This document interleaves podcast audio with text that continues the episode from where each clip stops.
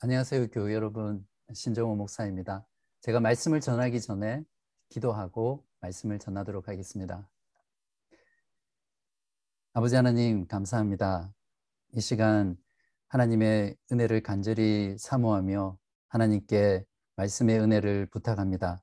저희들 가운데 말씀으로 찾아오시고 또 하나님의 성령께서 그 말씀을 통해 우리들을 다스려 주시고 우리의 마음을 세워주시며 위로하시며 격려하시며 하나님을 바르게 알고 바르게 찬송하며 바르게 예배하고 증거하는 저희들 되게 하여 주옵소서.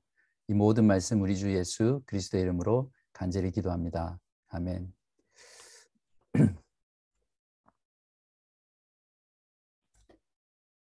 누군가 여러분에게 왜 사냐고 묻는다면 여러분 어떻게 대답하시겠어요? 한번 생각해 보십시오.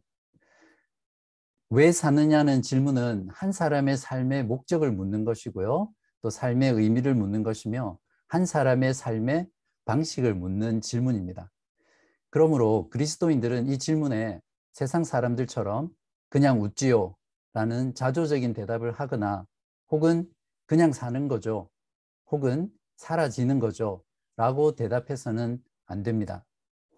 그리스도인은 하나님의 분명한 뜻과 목적 가운데 살고 죽는 자들이기 때문에 그렇습니다. 내가 살아가는 목적과 이유를 가지고 살아가는 자는 행복한 사람이죠. 삶에 기쁨이 있고요. 활력이 넘치고 분명한 방향이 있기 때문에 이리저리 방황하지 않습니다. 여기 기웃거리고 저기 기웃거리고 이것 해보고 저것 해보지 않죠.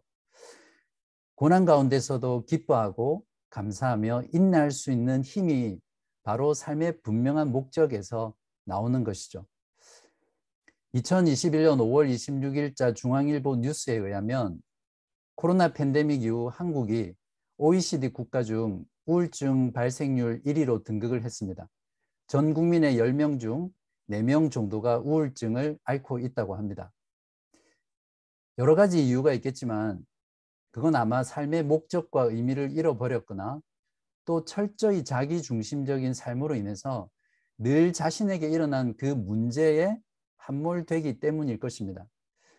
그런 점에서 지금처럼 코로나 팬데믹으로 인해서 모두가 고통받고 있는 이러한 때에 그리스도인으로서 왜 사느냐라는 질문에 바르게 대답하는 것은 참으로 중요하죠. 시편 96편은 우리에게 사람의 삶의 목적이 무엇인지를 잘 말해 줍니다. 바라기는 오늘 말씀을 통해서 여러분이 이 땅에서 태어나서 살고 죽는 존재의 목적을 알고 또 그 목적을 따라 살아감으로써 팬데, 팬데믹으로 인해 답답하고 고통스러운 그런 현실 가운데서도 어려움을 잘 극복하고 또 기쁨으로 인내할 수 있는 그런 답을 말씀 안에서 찾는 여러분 되시기를 간절히 기도합니다. 먼저 시편 96편의 배경을 잠깐 살펴보면 모임을 시작할 때 제가 말씀을 드렸듯이 시편 96편은 역대상 16장 23절에서 33절의 내용과 거의 동일합니다. 그러한 것을 배경으로 하고 있는 시인데요. 하나님의 임재와 권능을 상징하는 언약궤가 예루살렘으로 돌아왔다는 것은 하나님께서 이스라엘 백성 가운데 다시 왕으로 다스린다는 것을 의미했습니다. 그렇기 때문에 다윗과 이스라엘 백성들은 구원의 하나님을 찬양하고 열방 가운데 하나님을 찬양할 것을 선포했던 찬양이었습니다. 어, 이 시편을 들어야 할 실질적인 대상은 세상 모든 사람들입니다. 정확하게 말하면 구원받은 하나님의 백성들이 세상 사람들에게 하나님의 주권과 왕대심을 선포하는 내용입니다. 그래서 시편 96편을 선교시다 또는 제왕시라고 부르기도 합니다. 또한 오실 왕을 통해서 이방인들이 왕 대신 하나님을 찬양할 것을 미리 예언했기 때문에 메시아시라고도 하고요. 또 예언시라고도 부릅니다. 시편 96편은 총 세 부분으로 나눌 수 있는데요. 1절부터 6절까지는 여호와께 노래하라라고 시작하고 있고 7절부터 9절까지는 여호와께 돌릴지어다. 10절부터 13절까지는 이르라 이렇게 세 부분으로 나눌 수 있습니다. 어, 저는 오늘 이 세 부분에 따라서 사람의 삶의 목적이 무엇인지를 세 가지로 여러분과 나누려고 합니다. 처음 두 가지는 하나님께 대한 것입니다. 하나님을 찬양하는 것이고요. 하나님을 예배하는 것입니다. 세 번째는 세상을 향한 것인데요. 하나님의 다스림과 왕대심을 전하는 것이죠. 이것을 다른 말로 복음을 전하는 것이다. 이렇게 표현할 수 있겠습니다. 어, 시편 사람의 삶의 첫 번째 목적은 하나님께 찬양하는 것입니다. 시편 96편은 모든 사람들에게 하나님을 찬양할 것을 촉구하고 있습니다. 1절부터 3절을 보십시오. 새 노래로 여호와께 노래하라. 온 땅이여 여호와께 노래할지어다.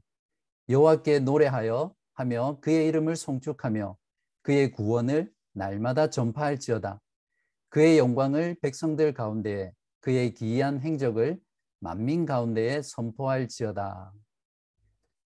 먼저 하나님께 찬양을 해야 할 대상이 누구입니까? 1절에서는 온 땅, 3절에서는 백성들, 또 만민이라고 표현하고 있습니다. 즉 모든 사람들이죠. 하나님을 찬양하는 것은 구원받은 이스라엘 백성이나 주를 믿는 그리스도인들만 하는 것이 아니고 모든 사람들은 궁극적으로 하나님을 찬양해야 하는 그런 존재라는 것을 시편 기자가 말해주고 있습니다. 어떻게 찬양하라고 말하고 있죠? 시편 기자는 여기서 네 가지 찬양의 행위를 가르쳐 주고 있습니다. 노래하라는 세 번이 반복되고 있고요. 송축하라, 송축하라는 것은 축복하다 이런 말로 바꿀 수 있겠죠. 전파하라, 선포하라. 이런 모든 것들이 하나님을 찬양하는 방법입니다. 구체적으로 무엇을 찬양하고 있습니까? 1절에 보시면 새 노래로 노래하라고 되어 있는데요. 여기서 새 노래로 노래한다는 것은 무엇을 말할까요? 새 노래란 새로운 노래를 지어서 불러라는 그런 뜻이 아니라 하나님의 구원을 받은 백성들이 부르는 노래입니다. 복음을 통해 새로운 마음과 새로운 영을 가진 자가 부르는 노래가 바로 새로운 노래죠. 세상 사람들에게 새 노래로 주를 찬양하라는 명령은 그들에게 복음으로 초청하는 메시지이죠. 예수 그리스도를 믿고 거듭난 자가 부를 수 있는 것이 바로 새 노래이기 때문에 그렇습니다. 그러므로 저와 여러분이 부르는 모든 찬송은 헛노래가 아니라 모두 새 노래라는 것을 여러분이 잘 알고 하나님께 찬송해야 할 것입니다. 2절과 3절에서는 그의 구원과 기이한 행적을 찬양하라고 합니다. 찬양의 내용은 하나님께서 행하신 일을 찬양하는 것이죠. 하나님은 하나님의 백성들을 구원하셨고요. 역사 가운데 하나님의 백성들을 놀라운 기적으로 지키시고 인도하셨습니다. 특별히 이스라엘 백성들의 역사를 보면 이러한 부분들이 분명하게 드러나죠. 여러분이 예수를 믿고 하나님을 찬양하며 살고 지금 이렇게 주일 모임에 참석해서 말씀을 듣는 것은 하나님께서 여러분에게 베푸신 기적이라는 것을 여러분 인정하실 것입니다. 하나님께서 여러분을 지키시고 인도하셨기 때문에 바로 오늘의 여러분이 있는 것입니다. 여러분 이 사실을 정말 마음속으로 고백하고 인정하고 계십니까? 3절에서는 주의 영광을 찬양하라고 말하고 있습니다. 우리는 하나님을 찬양할 때 하나님의 성품과 하나님의 속성을 찬양해야 합니다. 영광은 하나님만이 가지고 있는 하나님의 속성입니다. 여러분은 하나님을 찬양하실 때 지금까지 또는 지금 무엇을 찬양하십니까? 하나님께서 저와 여러분을 위해서 행하신 일, 그리고 그분의 성품과 속성을 찬양하는 것이 진정 바른 찬양입니다. 여러분은 하나님께서 무엇을 행하셨는지를 분명히 알고 또 그것을 찬양하고 계십니까? 우리가 교회로 모일 때마다 혹은 날마다 찬양해야 될 가장 중요한 내용은 하나님께서 예수 그리스도를 우리 가운데 보내셔서 우리 죄를 대신해서 죽게 하시고 다시 살리신 일입니다. 예수 그리스도의 죽으심과 부활 가운데 드러난 하나님의 공의와 하나님의 사랑과 하나님의 자비와 하나님의 오래 참으심과 인자하심과 지혜와 권능과 능력을 우리는 찬양해야 합니다. 이처럼 복음은 우리를 구원케 하는 능력일 뿐만 아니라 동시에 우리의 찬양의 내용이라는 것을 우리가 알고 하나님께 찬양해야 할 것입니다. 또한 여러분은 하나님의 속성에 대해서 얼마나 알고 계세요? 6절에 보시면 하나님의 속성에 대해서 하나님은 종기와 위엄과 능력과 아름다움이 그에게 있다라고 찬양하고 있습니다. 여러분의 찬양의 내용을 한번 돌아보십시오.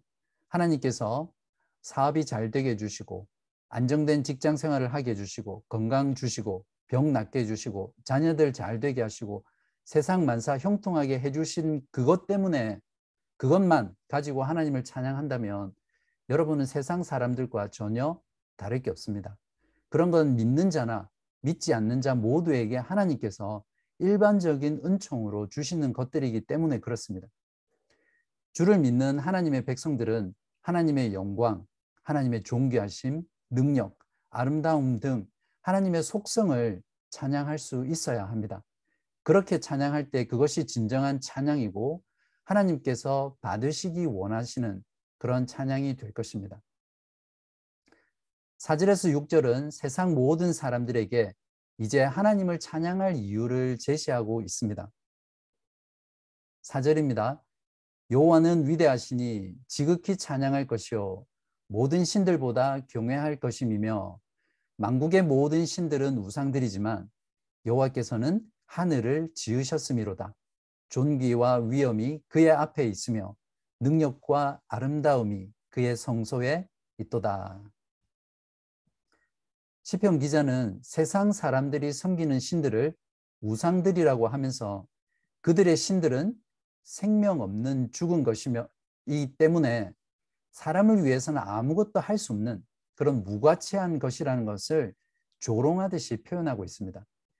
이에 반해서 하나님은 하늘을 지으신 분, 즉 우주 만물과 사람을 창조하신 살아계시며 역사하시고 사람과 관, 관계하시는 인격적인 참된 하나님이심을 대조하면서 모든 사람들은 마땅히 위대하신 하나님을 찬양하고 또 경외할 것을 촉구하고 있습니다.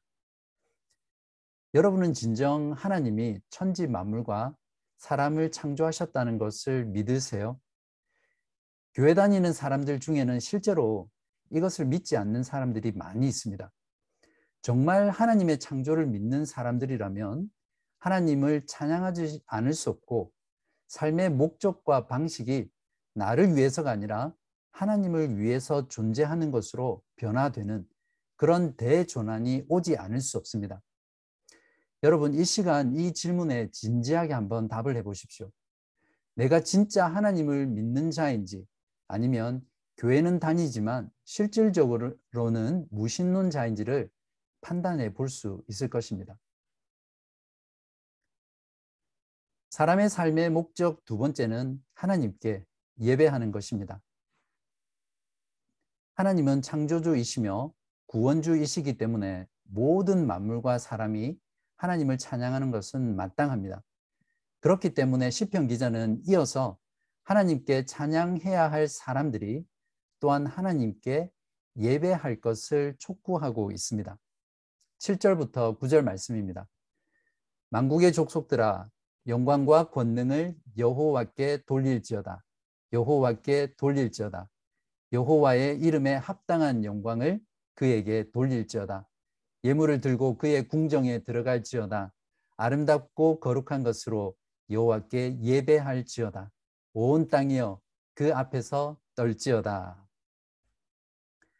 여기서 여호와의 이름에 합당한 영광이란 무엇일까요? 영광이란 하나님의 속성입니다. 그러므로 하나님께 예배하는 것은 하나님께서 당연히 받으셔야 하는 것을 다시 하나님께 돌려드리는 것이죠. 본문에서 여호와께 돌릴지어다라는 것 역시 여호와께 노래하라라는 것처럼 세 번 반복하면서 강조하고 있습니다. 영광을 하나님께 드리지 않고 인간이나 우상에게 돌리는 것은 하나님의 것을 도둑질하는 큰 죄입니다. 오늘날 세상 사람들은 모두 자기 영광을 위해서 살아가지 않습니까? 지금 우리가 살아가는 시대는 소셜 미디어가 장악한 시대입니다. 소셜 미디어가 우리에게 준 긍정적인 면도 많습니다. 그래서 잘만 쓴다면 그 또한 유익하다는 것을 부정할 수 없겠죠. 그러나 소셜 미디어의 실상은 자기 영광의 향연장이 되어 버렸습니다. 좀 더 원색적인 말로 하면 자기 자랑질 놀이터가 되었죠. 자기 외모를 자랑하고 자기 먹은 음식을 자랑하고 자기가 간 여행지를 자랑하고 심지어는 자기 남친과 자기 여친, 자기 자식을 자랑하는 향연장이 바로 소셜 미디어가 되었습니다. 심지어는 자기 교회까지 또 자기 교회 목사까지 자랑하는 그런 곳이 소셜 미디어가 되었습니다. 여러분 소셜 미디어에 부정적이고 안 좋은 것 올린 거 보셨어요? 어떻게 하면 최대한 가장 잘 나온 사진 또 가장 멋진 영상을 올려야 되지 않습니까? 저도 부끄러운 이야기지만 옛날에 올렸던 소셜 미디어의 글과 사진들을 보니까 전부 다 저의 자랑질이더라고요. 대놓고 자랑하거나 은근히 자랑하거나 자랑이 아닌 듯 자랑하는 그런 내용들로 이루어져 있었습니다. 그래서 요즘은 올리기 전에 혹시 이것이 나를 드러내거나 자랑하는 내용이 아닌가 이렇게 고민하고 올리려고 하는데 그런 고민을 하고 나면 결국 사실상 올릴 게 별로 없더라고요. 청년부 지체들 같은 경우에는 젊기 때문에 소셜미디어를 특별히 더 잘하는데 어, 뽀샵을 잘하는 자매가 있습니다. 맨 얼굴로 화장도 시키고요. 다리가 짧으면 다리를 길게 늘리기도 합니다. 못 나온 얼굴이 있으면 잘 나온 얼굴을 어, 떼서 갖다 붙일 수 있는 그런 재주가 있습니다.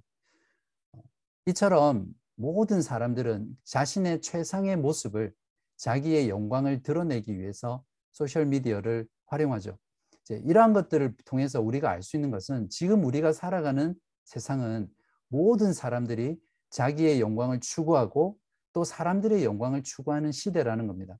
아마 하나님께서 이러한 모습을 내려다 보시면서 실소를 하실 것 같습니다. 너희들 참 잘 놀고 있네. 이렇게 말씀하시지 않을까 모르겠습니다. 우리는 사람에게 도둑맞은 영광을 하나님을 찬양하고 예배함으로써 다시 하나님께 돌려드려야 합니다. 예배해야 할 대상은 누구입니까? 7절에서는 망국의 족속들, 9절에서는 온 땅이여라고 말하고 있습니다.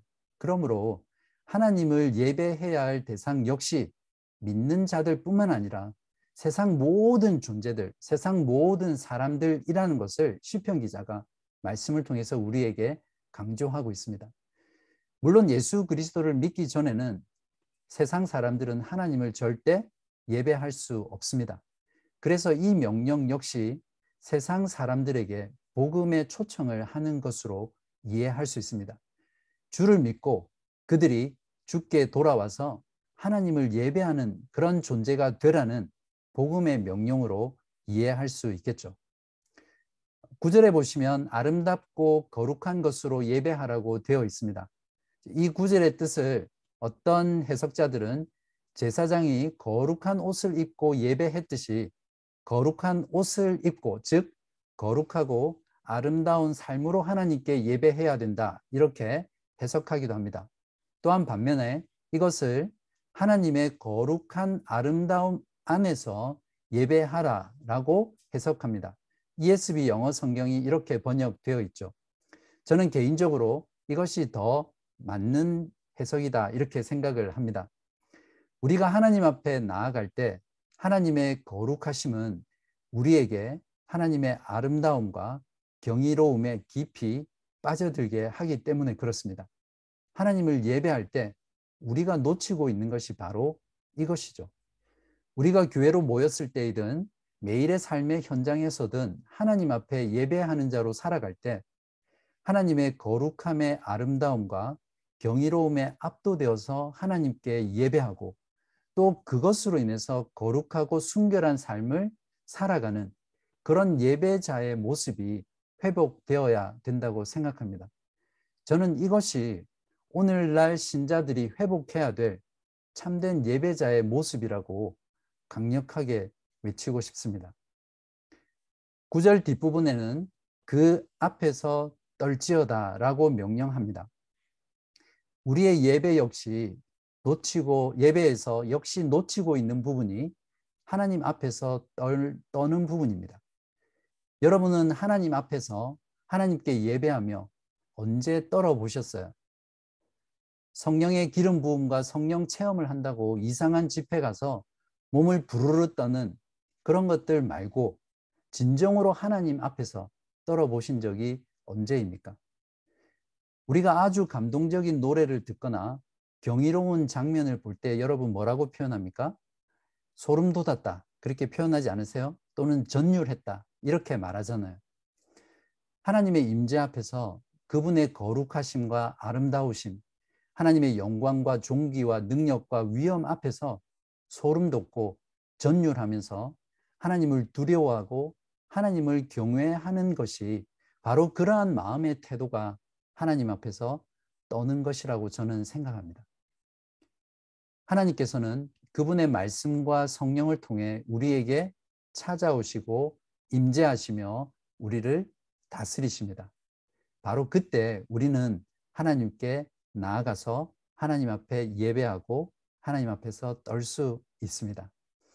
우리를 위해 죽으시고 부활하신 예수 그리스도를 바라보며 하나님의 완전하시고 무한하신 사랑과 공의와 능력과 지혜와 경이로움을 느끼며 예수 그리스도 안에서 감동하고 감격하고 하나님 앞에서 떨며 하나님을 예배하는 그런 삶을 회복하는 저와 여러분 되시기를 간절히 기도합니다. 사람의 삶의 목적 세 번째는 세상에 복음을 전하는 것입니다. 지금까지는 사람의 삶의 목적으로 하나님께 대하여 하나님을 찬양하고 하나님을 예배하는 것이었습니다. 이제 세 번째 사람의 삶의 목적은 세상을 향해 하나님의 주권과 하나님의 왕대심을 전하는 것입니다. 즉, 복음을 전하는 것이죠. 10절을 보시기 바랍니다. 모든 나라 가운데서 이르기를 여호와께서 다스리시니 세계가 굳고 서고 굳게 서고 흔들리지 않으리라. 그가 만민을 공평하게 심판하시리라 할지로다. 10절에서 하나님을 찬양하고 예배하는 자는 이제 모든 나라 가운데서 여호와께서 다스리심을 말하라고 명령합니다. 창조주이시며 구원주이신 하나님께서 다스리는 나라는 흔들리지 않는 안정된 나라이며 결코 무너지지 않는 영원한 나라이죠. 하나님께서 모든 사람을 공평하게 심판하시기 때문에 그 나라의 백성들은 억울한 사람이 하나도 없는 그런 나라이고요. 자유와 해방의 나라입니다. 그렇기 때문에 하나님께서 다스리는 나라에 사는 백성들은 행복한 사람들이죠. 죄와 사탄의 노예가 되어 사망 가운데 살아가는 사람들에게 하나님께서 다스린다는 이 사실은 복음입니다. 바벨론에서 포로 생활을 하던 이스라엘 백성들은 이 시편을 부르면서 하나님께서 다시 그들의 왕이 되어 주시기를 다시 그들을 다스려 주시기를 소망하면서 이 시편을 불렀습니다. 복음 안에서 우리들은 이 말씀이 예수 그리스도의 죽으심과 부활과 승천으로 이미 이루어졌다는 것을 알고 있습니다. 그리고 이 사실을 매주 또 매일 세상 가운데 전파하며 살아가고 있습니다. 예수 그리스도께서 이 땅 가운데 오셔서 사시고 죽으시고 부활하시고 하늘로 오르셔서 하나님 우편에 앉아서 지금 온 우주와 온 세상과 그리고 교회를 말씀과 성령으로 다스리고 계신다는 것을 우리가 믿음으로 고백합니다. 주 예수 그리스도를 믿는 모든 자들은 흔들리지 않는 그리스도의 나라에서 왕되신 주님의 다스림 가운데 살아가는 자들이기 때문에 세상에서 가장 복된 자이며 가장 행복한 자들입니다. 그러므로 세상 가운데서 복음을 통해 주를 믿는 모든 자들은 주님께서 다스리신다는 것을 만방 가운데 선포하며 살아가야 합니다. 구원받은 공동체인 교회는 예수 그리스도께서 다스린다는 복음을 전하는 것이 교회의 존재의 목적이고 또 교회의 사명입니다. 그리스도께서는 지금 now 온 우주 만물과 세상과 모든 사람과 교회를 다스리시는 주권자이시며 왕이십니다.